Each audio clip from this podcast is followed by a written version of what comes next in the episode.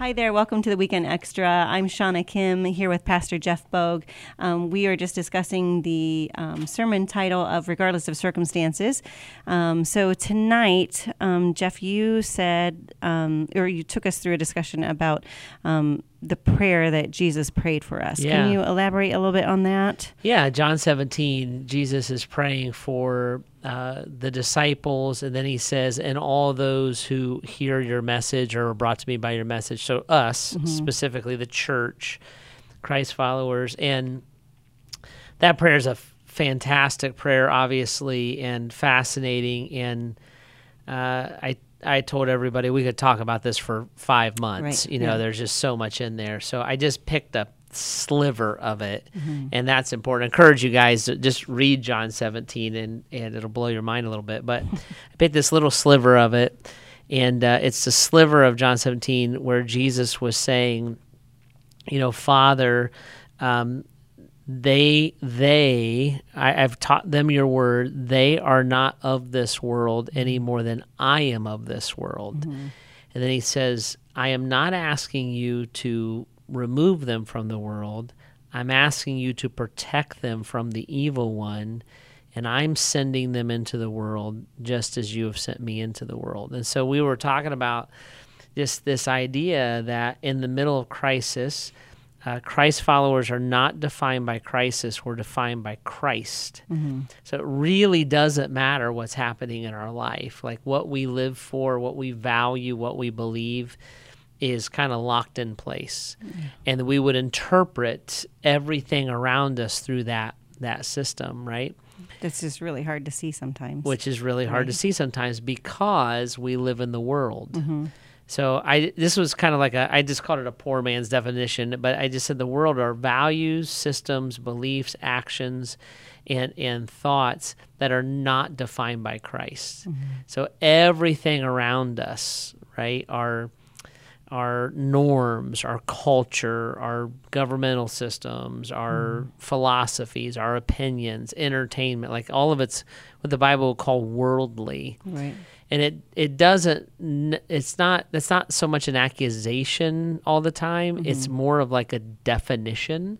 Okay. And when, when people are of the world, their values, their beliefs, their thoughts, or actions are not defined and directed by Christ. They're defined and directed by whatever social norm is around them mm-hmm. at the moment. Well, as a Christ follower, regardless of circumstances, none of that defines me. I'm defined and directed by Christ. Mm-hmm. And Jesus says, that's why people hate you, mm. because you don't fit in. Right. And you're not going to. They hated me. They're going to hate, hate you. Mm-hmm. So he kind of starts that section of the prayer saying all that, praying all that. Right. And then he says, I'm not asking you to remove them. I'm asking you to protect them. And what he's asking the Father to protect us from is the temptation for us to love the world, mm-hmm. right? The lust yeah. of the eyes, lust of the flesh, or pride of life.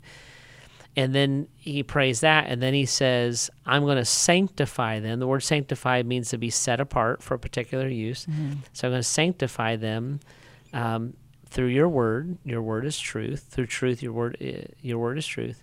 And then I am sending them into the world as you are sending me. So it was this whole conversation about, about how God isn't trying to shield us from the world. He's not trying to get us to join the convent or mm-hmm. to become Amish, you know, kind yeah, of a thing. Right. He's sending us into a world that is not to define us. And in, into a world that's full of crisis. That's full of crisis. Right. Yeah. And and what happens is when a world that world is in crisis, everything they value is being stripped away from them because mm. they're driven by the lust of the eyes, lust of the flesh, pride of life. So lust of the eyes is everything from like sexual immorality to like greed, like right. I want your car, mm-hmm. right?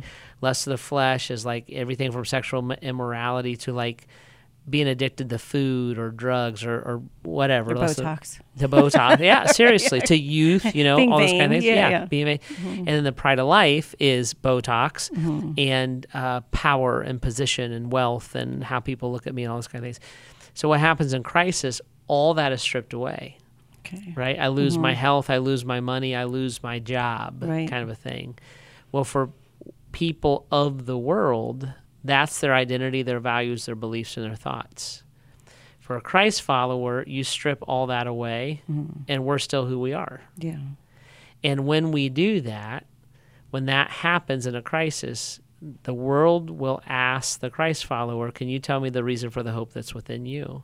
Mm. Because I'm so afraid to die or to be poor mm-hmm. or to retire or to get old or whatever. Right. What's your deal? Mm-hmm. And that's when, you know, when people ask the question, Peter says, when they ask, you tell them. Mm-hmm. And we're hope and we're light. So Jesus says, I've actually sent you into that dark place to illuminate it. Mm-hmm. Like, that's the deal. That's what the Father did with me. Right. He sent me to that dark place to illuminate it. And by the way, they're going to hate you. It's not going to be comfortable. It's all temporary. Mm-hmm. But but don't be sucked into it, but you're going to be in it, mm-hmm. you know, and that's where you're supposed to be.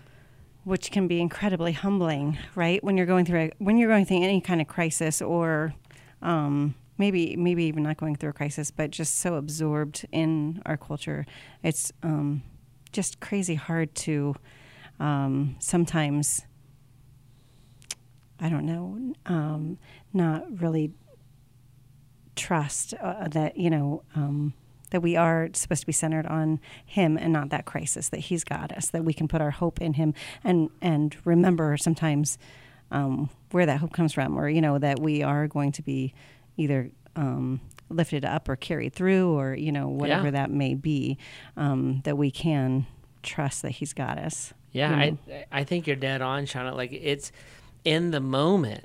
Mm-hmm. See, we, we want to reach for what everybody else reaches for. Mm-hmm. And what sets us apart is not that we're uh, bickering. It's not that we're accusing. It's not that, you know, what sets us apart is we don't reach for that. Right. Or we're not motivated by it, you mm-hmm. know. And so, it, and Jesus, I, I asked a question in the in the, the conversation this weekend. I said, uh, I said, I had everybody stop for a second. I said, let's think about why, why do the Romans hate Jesus? Jesus never did anything to them. Right. Why did they hate him? Mm-hmm. Why did the Jews hate Jesus? They didn't do. He didn't do anything to the ancient Jewish people. Mm-hmm. Why did they hate him? Well, they hated him because they couldn't control him. Mm-hmm. Because what they, what was so meaningful to them, didn't mean anything to him. Right. And so it just drove him nuts. He disrupted the system, not because he like protested or mm-hmm. ran for office. He disrupted the system because he wouldn't participate in it. Right. And that that's why, like, even today. Like, totalitarian governments, as an example, will come after the church. Mm-hmm. And we see this in our own culture right now. People who want change, or they're, um, they're totalitarian, they're controlling, they will attack Christians. They won't attack other religious groups. Mm-hmm. They'll attack Christians. Why? Because we don't value what they value. Right. And they're like, well, you're against us. We're like, we're not against you. We just aren't motivated the way. We love you. We mm-hmm. love our enemies. Right. But we, nothing you can, it's like, I'll take your money. Okay. I'll take your freedom. All right. I'll take your life. Okay. I mean, right. I don't care. Yeah. There's nothing you can do to control me mm-hmm. because I'm not of the world. I'm born again. Mm-hmm. So we're born into sin, mm-hmm. which is the world. When we're born again in Christ, we literally have a, a different uh, spiritual D N A. Right. You know, so it's a fascinating conversation to think about, but the, but the kind of the big point was, we don't become arrogant, we don't become separatists, we don't become mm-hmm. judgmental. We seek to save those who are lost, like Christ did. We go to the world, mm-hmm. we don't run from it. Really great for us to think about, especially with everything going on yeah. um, today, um, with high emotions and and what you know some people would think we are in crisis. Um, yeah. You know.